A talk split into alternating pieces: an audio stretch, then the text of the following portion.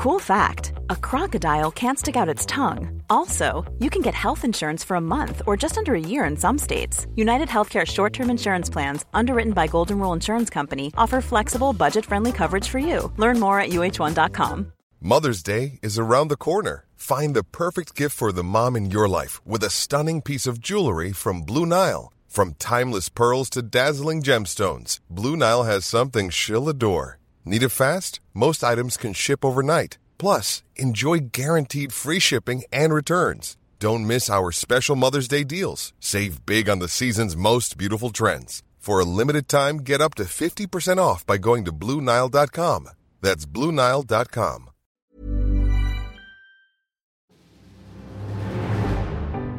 Hello, and welcome to the news meeting, where we throw open the doors on the argument that happens in newsrooms everywhere every day. It's the argument about what should lead the news and what follows, what matters and why.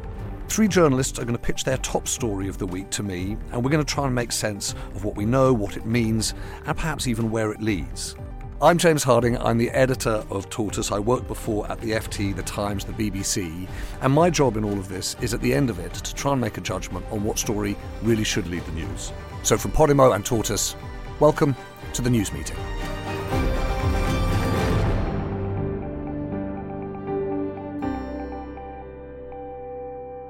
It's episode two, and I'm joined by three of my tortoise colleagues who've come each with a story to pitch. Liz Moseley is back. Hello. She's an editor at Tortoise and emerged victorious from the first episode of the news meeting. You're giggling, Liz, but we know that it means so much. I'm so, thrilled. Oh, I'm so thrilled. Andrew Butler is Tortoise's head of social media. Hi, James. And Dave Taylor is also an editor at Tortoise. He's back after his story came second in episode one. Unlucky I'm not sure whether or not that's really a glorious introduction, Dave, but that's what it is. I mean, I've got a whole strategy to finish second every week. Of course, this is a bit different to a normal news meeting. You've each only brought one story, and as we all know, there are weeks where we frankly got to come along and pretend that we've got a story that counts, and then there are some where we're inundated with things that really matter. But Liz, Andrew, and Dave, you're each going to pitch one story, and then together we're going to try and figure out what those things mean, what they say about the world in the past week, and perhaps even where things lead. Before we hear from them, let's have a quick reminder of some of the stories of the last week. There's a crackdown taking place in China. They're chanting that they don't want COVID tests, they want freedom. Britain is no longer a Christian nation. For the first time ever, less than half the population of England and Wales describe themselves as Christians. He's in third place. Matt Hancock. There's been a huge breakthrough in treatment for Alzheimer's. This is so exciting. The progression of early stage Alzheimer's disease can be slowed down. This embarrassing row has blown up after an event at Buckingham Palace. It made us feel like perhaps we're not welcome, perhaps we don't belong here.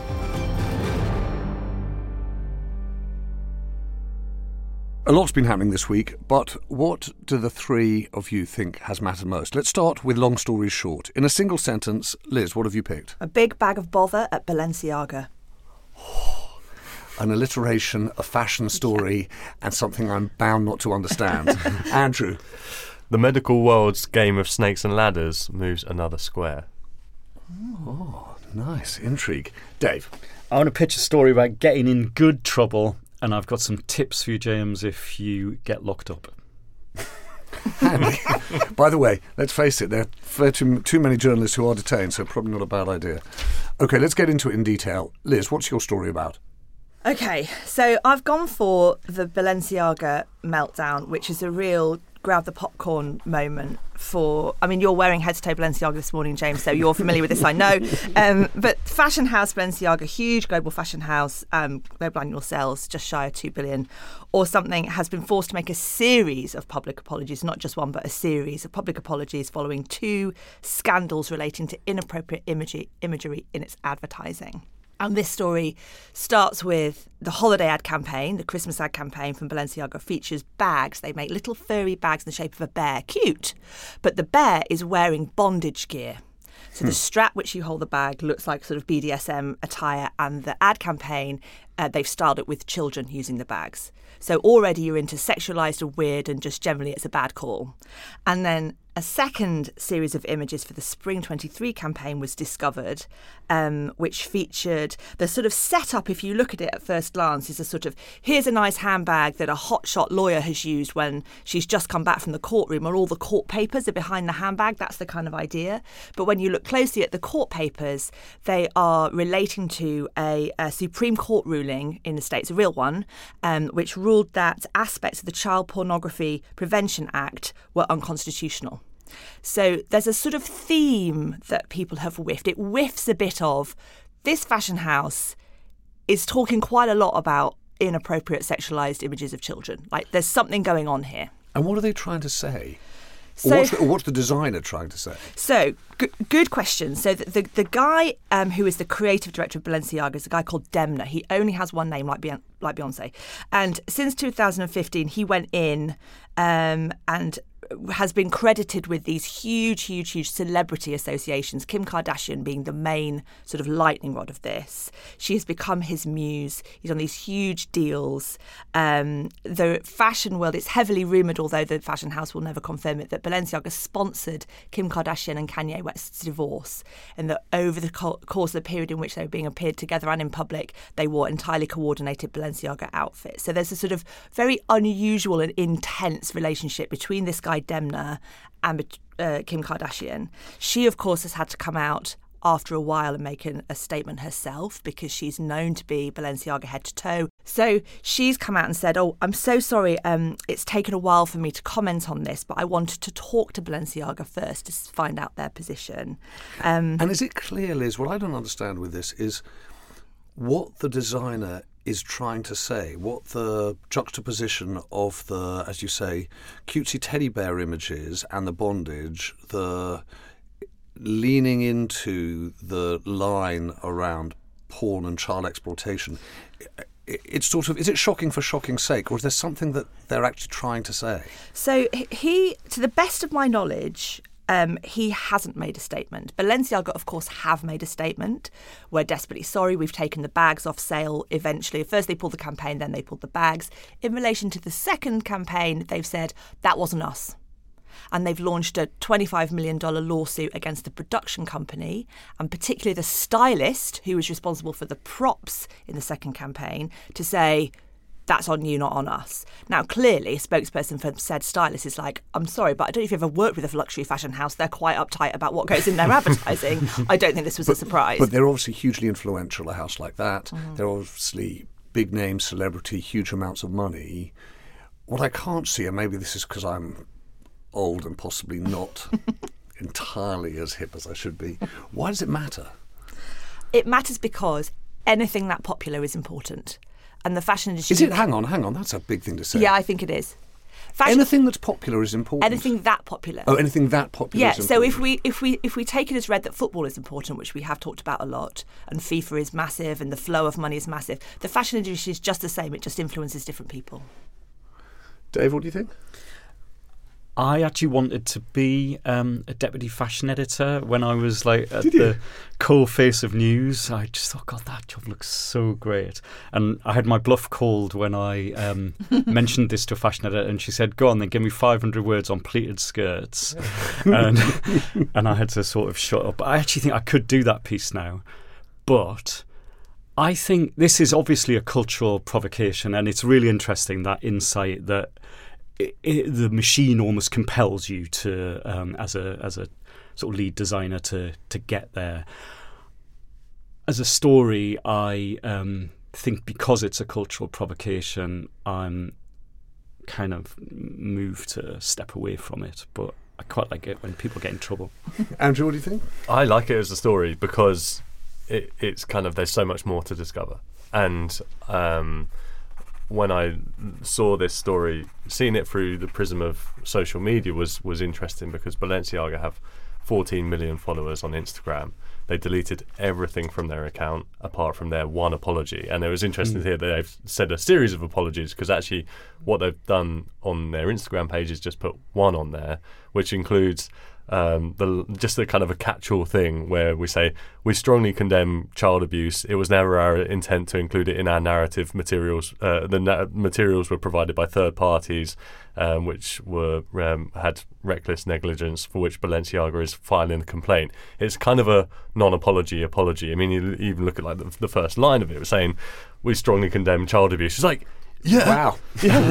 What, what, what, what a bold statement to make. Is it what what what has interested me though is that it's actually emboldened uh, the, kind of the darker corners of the internet because people on uh, some parts of social media have looked at it and gone, well, look, we told you these lot are all in cahoots, and it's kind of there's been a, a strange link made between one of the biggest fashion houses in the world with kind of oh the conspiracy theorists the whole world is run by paedophile sex rings look at it they're making it blatant now and it's really it's dark and it's I was going to add that whiff of conspiracy theory about this whole thing. It's notable that this story has principally been reported by the right wing press. So the Daily Mail has really gone for it in this country. It's Fox in America that have really gone for it. And the, the, the last sort of piece of the jigsaw puzzle, if you like, is the Kanye West element. So last month, Balenciaga clearly and strongly disassociated from Kanye West. He was pictured this week wearing you know, $1,200 Balenciaga rain boots that he'd stuck a sticker over the logo and shouting, all celebrities are controlled. So there's an aspect of this which is you can't just sort of dismiss it as nothing because on some level, in the most important and serious ways, it's resonating with ordinary people. Okay, thank you. Let's move on to Andrew's story. What's yours? Yeah, so I said that it's the medical world's game of snakes and ladders, moving another square, and it's the fact that um, an experimental Alzheimer's drug, lecanemab, has been proven to slow cognitive decline in people with dementia. It's hailed as a, a massive, massive breakthrough um, in Alzheimer's uh, research and drug pr- provision. I think the reason why I was so drawn to it is because this happened 18 months ago and it happened also probably 18 months before that and 18 months before that but this one again seems to be the one. And the reason why i describe it more like a snakes and ladders game is because progress is always good i think and we're moving another square along and you move another square along in terms of um, uh, in terms of medical um, advancement and then you sometimes hit ladders and that really advances it. But then occasionally you'll hit a snake and then you're moving further and further back down the board. But the progress is there and the progress is, is, is good. And so this drug, um, lecanemab, um, it, it, it's helped a lot of patients in a, in a massive trial um, that spanned 18 months. Um, 1,800 people um, uh, participated uh, as well. And it's by no means a, cure for, for Alzheimer's, but it just slows the decline of, uh, of, of cognitive um, ability. Um, and uh, and it's interesting because we we we hail all this sort of stuff and and it's brilliant and and it looks like it and it will work. But then you look into it further and it's like oh no what actually needs to happen is a massive radical overhaul of the NHS in in terms of even providing the drug as well. So we only um, uh, brain and PET scans and lumbar punctures, which are, are, are needed to diagnose Alzheimer's, are only given to one percent of patients, um, uh, and so essentially we need a radical overhaul of the NHS. So it's a drug, and it's medical advancement, but it also taps into healthcare provision in this country. So, so we were talking um, earlier, Dave and I, about the fact that having a conversation like this, in effect, holding a news meeting that's open, just puts all of your journalistic prejudices eh, out there. And I have quite a specific set of prejudices around health stories. That they're either, you know, do drink three glasses of red wine a day or don't, you know, sort of not particularly scientific. Just to be clear. Thank you, Dr. Moseley. You're welcome. And there's a second type, which is this the the heroic advance, the great moonshot moment in medicine. And the thing that always happens when I hear these stories is I find myself asking, in a way that I don't if Australia beats Denmark 1 0, is it actually true? Mm. And so I suppose that's my first question to you, Andrew, is do we really think that what's being hailed as a giant leap for Alzheimer's treatment, and I think there are something like 850,000 people in the UK alone who are suffering from some form of dementia, Alzheimer's being part of that. Do we think it's true? Do we think it is going to make such a difference? Because I never feel as though we know for sure. Well, this is the thing, and, and this is why I compare it to what happened 18 months ago. Um, there was another drug, aducanumab, and it's like, come on, if you're going to make a new drug, try and diversify yeah, away from, guys, from the on. from the branding. so this one's lecanemab. 18 months ago, aducanumab came along, and it was FDA approved as well. So um, in, in, the states, um, it, it, got approval from the FDA, but then pretty much as soon as it got approval, everyone said, "Hang on." No, the science doesn't even match up to this. So doctors were warned against prescribing it, and um, Aduhelm, which was the drug of aducanumab, um, essentially flamed out. And in April this year, Biogen's um, CEO Michel uh, stepped down because of it. And so this one feels different because um, the study behind it seem is seemingly more rigid, and actually they've they've been able to prove that um, kind of the, the way that it affects the brain has is different, and I think it's I think it's true because they've been quite open about the side effects. Everything that you read about it is not saying this is the miracle drug. It's yes. saying this is good. It's not perfect, but this is good. And I think that hedging of of being able to say, you know, it's all right. It, it, it but it, and, and also being open about it's not. It doesn't cure Alzheimer's. Mm-hmm. It slows cognitive decline. Also opens up, opens up another conversation in the fact that most people are not diagnosed with Alzheimer's quickly enough to actually that it will actually make a difference. It kind of gives people hope, mm. and probably that'll be as good as it gets at the moment. Dave, what do you think of this? Um, I, uh, you know, I get really irritated about um, what a carve up science journalism is as well, because stories like this, you know, they're all pretty much identical stories in every single outlet, all embargoed for the same moment that comes out of a conference in San Francisco, um, and it's all timed, and they all get the same briefings and the same sources.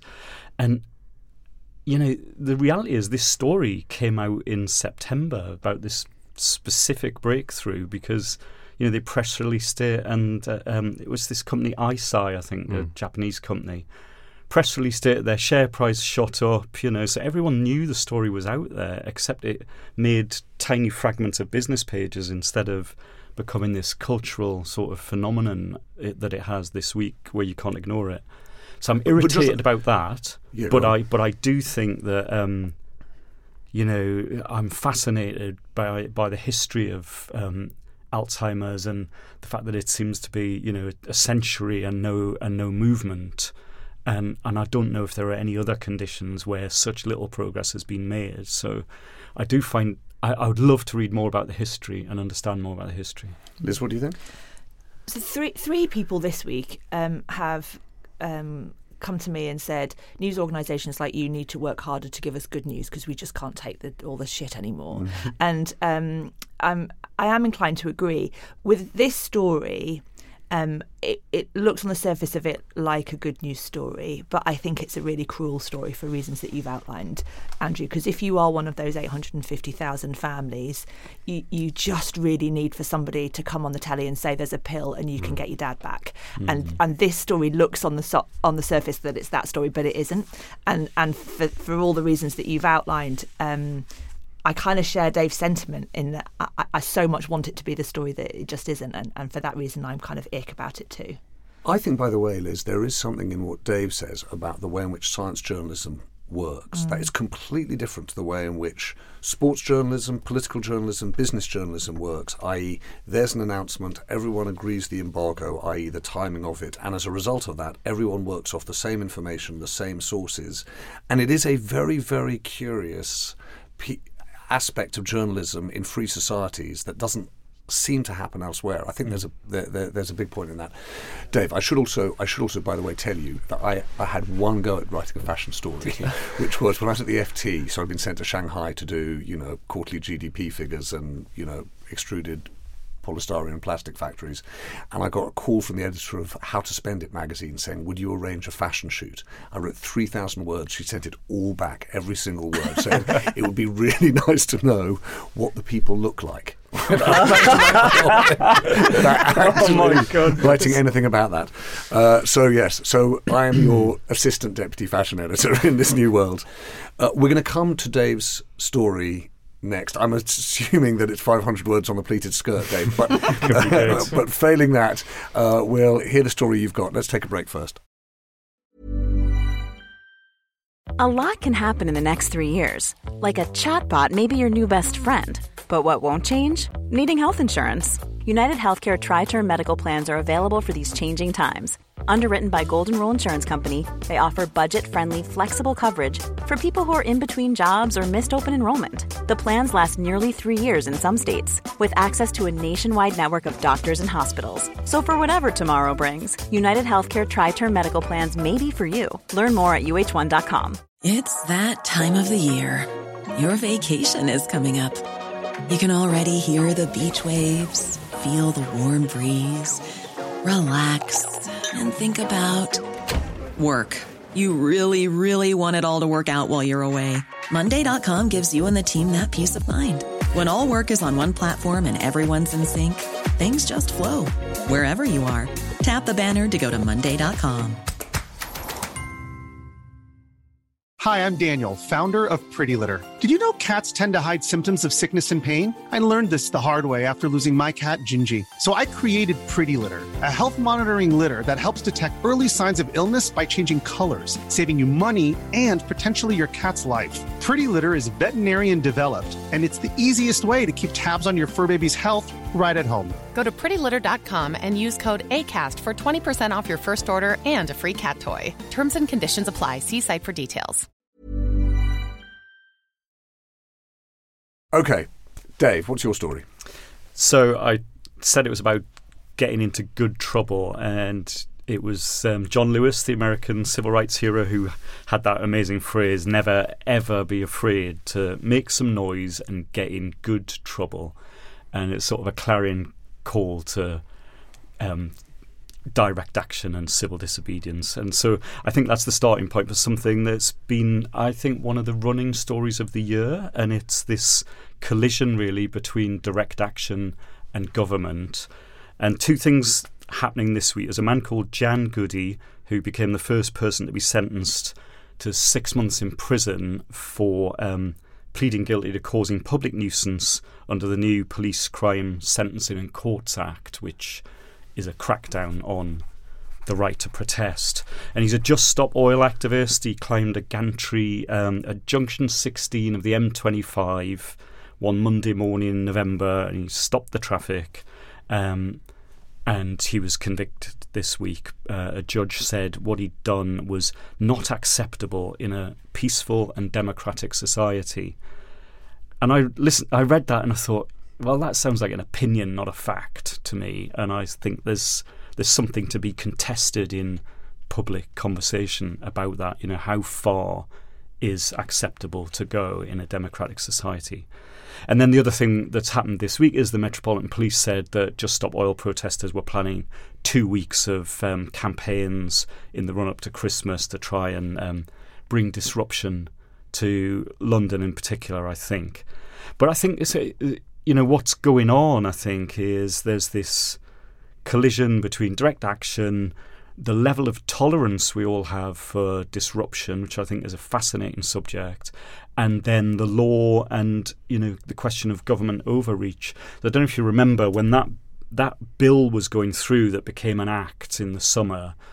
It um, it stopped things like noisy protesters who were really irritating parliamentarians. Yes. Um, and there was a whole bunch of um, of uh, clauses added to it late in the day that all got kicked out by the House of Lords, and then you know about a month later, the government bundled them all back together and brought a new public order bill, um, which is on the stocks and going through at the moment. And and you know it does it does some extraordinary things. It's there, there's been admittedly they're human rights lawyers, but there have been lawyers who've sort of taken a look at it and said, you know, these are comparable to the laws that you would see in Russia and in Belarus that that um, bear down on on public opposition. And they also say things like, well, the women's suffrage movement and all of its tactics would have been outlawed by what's what's proposed.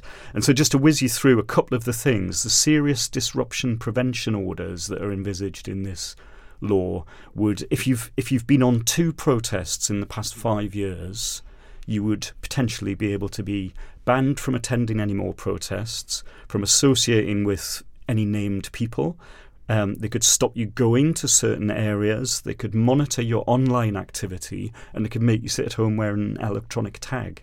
And this is and all all for having committed no criminal offence at any point. And you you get into the question, I think, of well, what is direct action for? Is it a viable tactic? Isn't it supposed to be disruptive?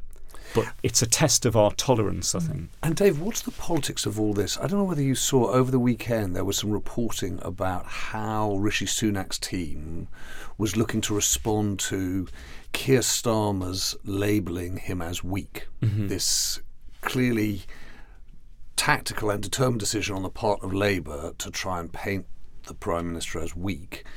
And the story that came out was that he was going to crack down on Just Stop Oil. And it struck me as an odd show of strength against what is still a tiny and relatively marginal group. But what's the politics of it? Do you think that there is a groundswell of public opinion that's just infuriated by climate activism and actually is very supportive of the decision taken by the court or the you know process that's going through Parliament? Yeah, I think that, I think there is a high degree of irritation when when the M25 gets closed, and so it is an easy um, bandwagon to jump on because you you tap into people's rage in the same way that you know. Anytime you're having a bad day politically, you can talk about small boats in the channel, and, and you, you, you reach a certain constituency and, and sort of gin them up. So I think you, you could, um, you know, we all know how Liz Truss kind of pulled them into her um, anti-growth coalition as if there was some sort of enemy within. But you know, a lot of reasonable people are gonna take a position that you know we really want the government to actually do something about climate change Mm. and using Ukraine and concerns about energy security to go and um, say you can have more licenses for exploration of fossil fuels seems like an astonishing backward step. And you so I think there's a lot of so I think there's culture wars politics going on, and I think you know although direct action can be um, you know disruptive, there is a huge um, advantage to forcing your issue into the public domain because frankly people aren't really talking about insulating homes or rushing to more renewables in any other moment than if someone chucks soup at a picture. But but it's interesting to me that you talk about culture wars because it certainly seems that there are people who want to paint this argument as culture wars, and for example, you know, throwing soup at what was. To be fair, a plastic cased picture Mhm. felt much more stunt like. This is much more around whether or not you started with John mm-hmm. Lewis, mm-hmm. whether or not climate activism ends up being our generation's version of the civil rights Yeah. movement. And I wonder whether or not, if that's the case, then the calculation which is to clamp down on this is going to be the politically wrong side of history, mm. r- r- wrong one to be on, or a la immigration, not the one that perhaps, you know, kind of progressive liberal newsrooms might like, but definitely where the popular vote is, where, where you could win is. elections. Yes. So I, I- I think that's why I'm absolutely fascinated by it and gripped by it as as what I think is the one of the running stories of the year, where you're seeing politics, government overreach, the law, and all of the freedoms that you know um, that people like to espouse being called into question, and and frankly, the fact that none of us seem to be really engaging enough on what will, you know, we'll all look back on as the, you know, the issue of our time. Liz, what do you think? I think two things about this particular story. Um, first thing, actually, I should credit where credit's due. Dave and I had a brief chat about this yesterday. Um, and the observation was, isn't it interesting how differently we feel about protests in our own country, country than protests elsewhere? So the Iranian women are absolute heroines. Look at China, but can you not shut the M25 please? Yeah. It's actually really annoying at Christmas. Yes. It's, a, it's a different thing. So that's that's one uh, observation that I think is interesting. And the and the second thing is um, there there are there are lots of people who can very comfortably articulate I have sympathy with the cause, but I don't like the the tool, the mechanic of direct action. And if there was a branding job that I'd really like to do, you know, before I've said to you, I really want the branding job of the church. I think that's a brilliant branding brief. I'd, I'd re- after I've done the church, I'd do Just Stop Oil because when you when you hear the spokespeople for this organisation, they are sanctimonious, they are patronising and rude, and that is you, you can't do that in this country especially when you know that you've already got a, a, a, really big and important, I don't know if it's a majority, but a really big, important part of the population who agree with you, they just find you irritating. Mm. Yes. You, Why would, do- why- you would start with their website, by the way, and I mean some of the language on there. Yeah. Just oh, Come on. I well, mean, just so superior. yeah, it's dreadful.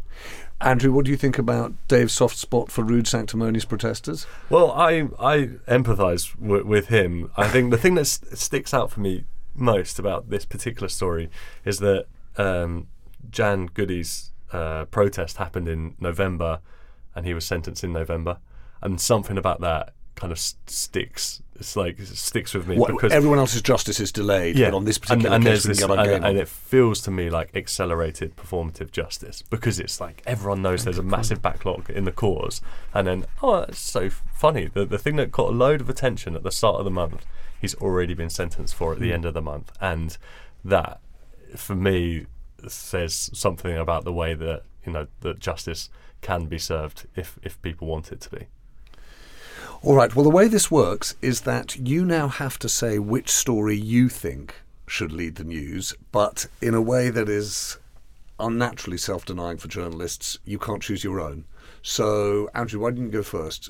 Which would you choose? purely because of the amount of music lyrics that mention Balenciaga that might in future have to now be censored, I would choose the Balenciaga story. Dave? And purely because I want Liz to buy me the home candle for four hundred and twenty-five pounds with the refill for ninety, I'm going to go with the Balenciaga as well. Oh. Liz. Sanctimonious oil protesters, no question. Okay, here's what I think. What you've heard here is one of the things that I absolutely love about being in a news meeting is that moment where a story that you didn't even know about goes from feeling extremely marginal, even eccentric, to being something of central importance that no one is thinking about. And that is why, to cut to the chase, I would go protest Balenciaga Alzheimer's partly because actually if you have a running order it's good to have different changes in terms of tone and tempo and obviously the Balenciaga story is actually a story that's just absolutely fascinating one of those stories which every level you look at is more confusing, more perplexing, and somehow more telling. And it's definitely the case that the Alzheimer's story needs to be there. Something significant has happened, but we're just trying to calibrate what.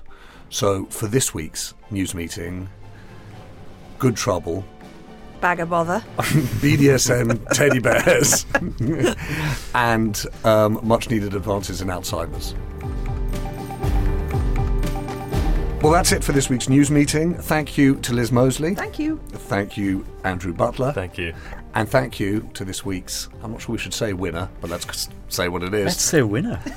Dave Taylor Thank for you. bringing the stories. And thank you most of all to you for listening. Who knows what the next week is going to bring us in terms of the news, but whatever it is, I'll be back here with three more journalists and they'll be trying to pitch me and persuade me that they've got the story that really should lead the news. Thank you for joining us at the news meeting.